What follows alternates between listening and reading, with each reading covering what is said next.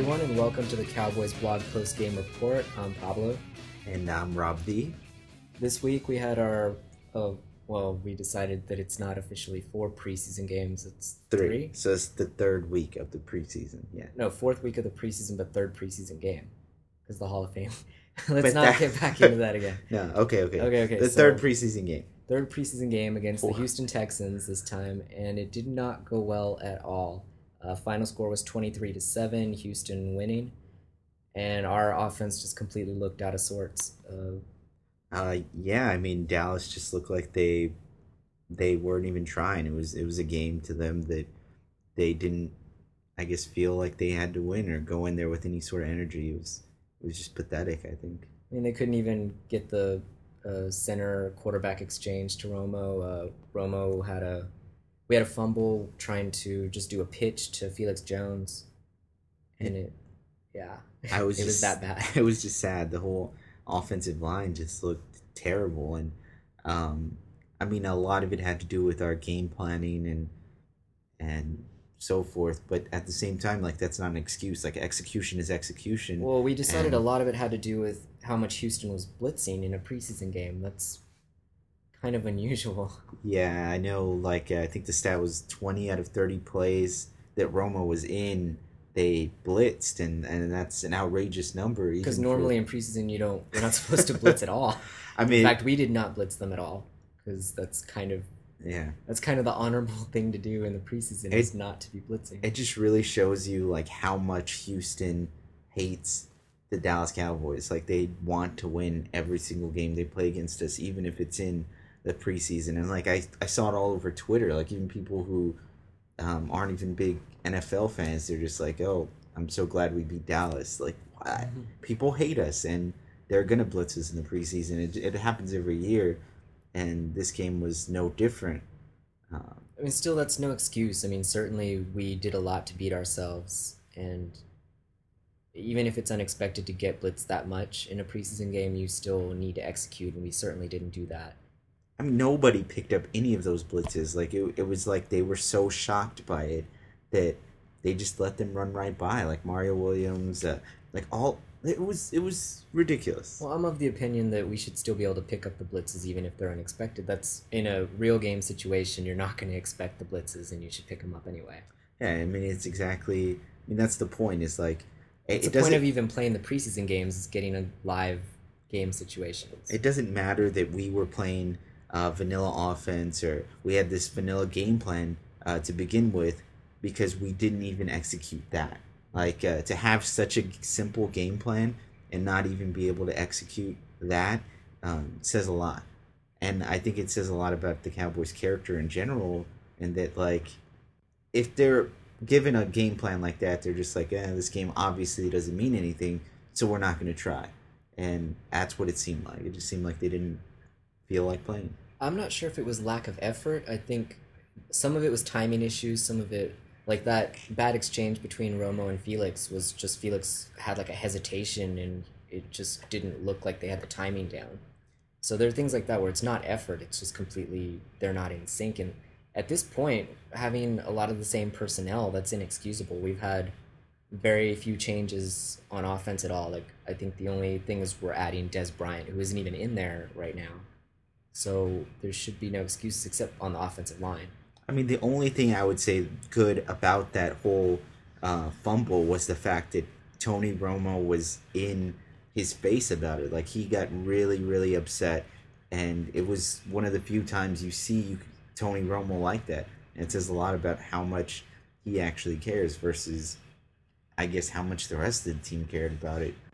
And if there is going to be one player that you want to see that from, you want to see that from Romo because so far in the preseason he seemed to be kind of sleepwalking through it, and there's always questions about how much fire he has about winning, and I don't know why really. I guess it's just his demeanor that kind of aw shucks, you know, whatever happens happens, and I don't know. I've never really questioned his competitive nature. He, I mean, the guy plays golf and basketball on the side. You know, he's the he's a gamer. The He thing that really bothers me is that people take that attitude and take his like demeanor in general and then say, "Oh, well, he's not an elite quarterback.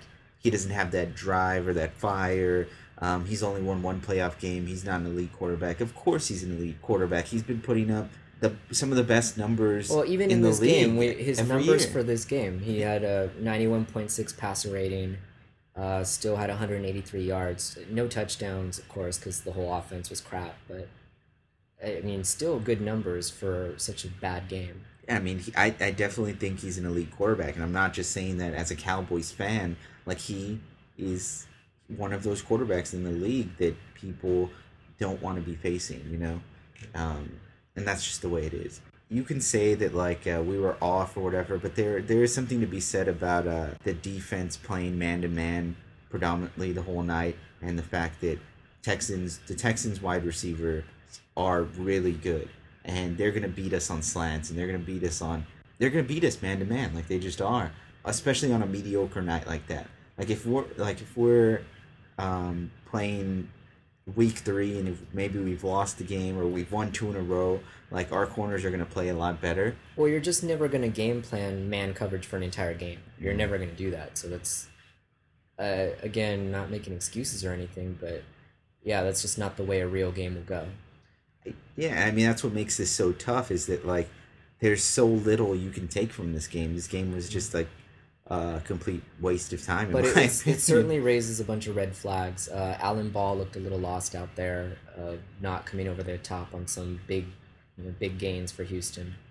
Um, and overall, I mean, it's a red flag in a preseason full of red flags for our offense. It's Yeah, I mean, it, it, it is bad when you can't pick up a blitz, and it's bad when um, y- your safety's missing uh, plays. He's not covering well. Um, I, it was just a bad night, and I, I don't know what there is that um, you like. I said, there, there's very little you can take away from it. It was just a horrible night, and you have to be concerned about week one.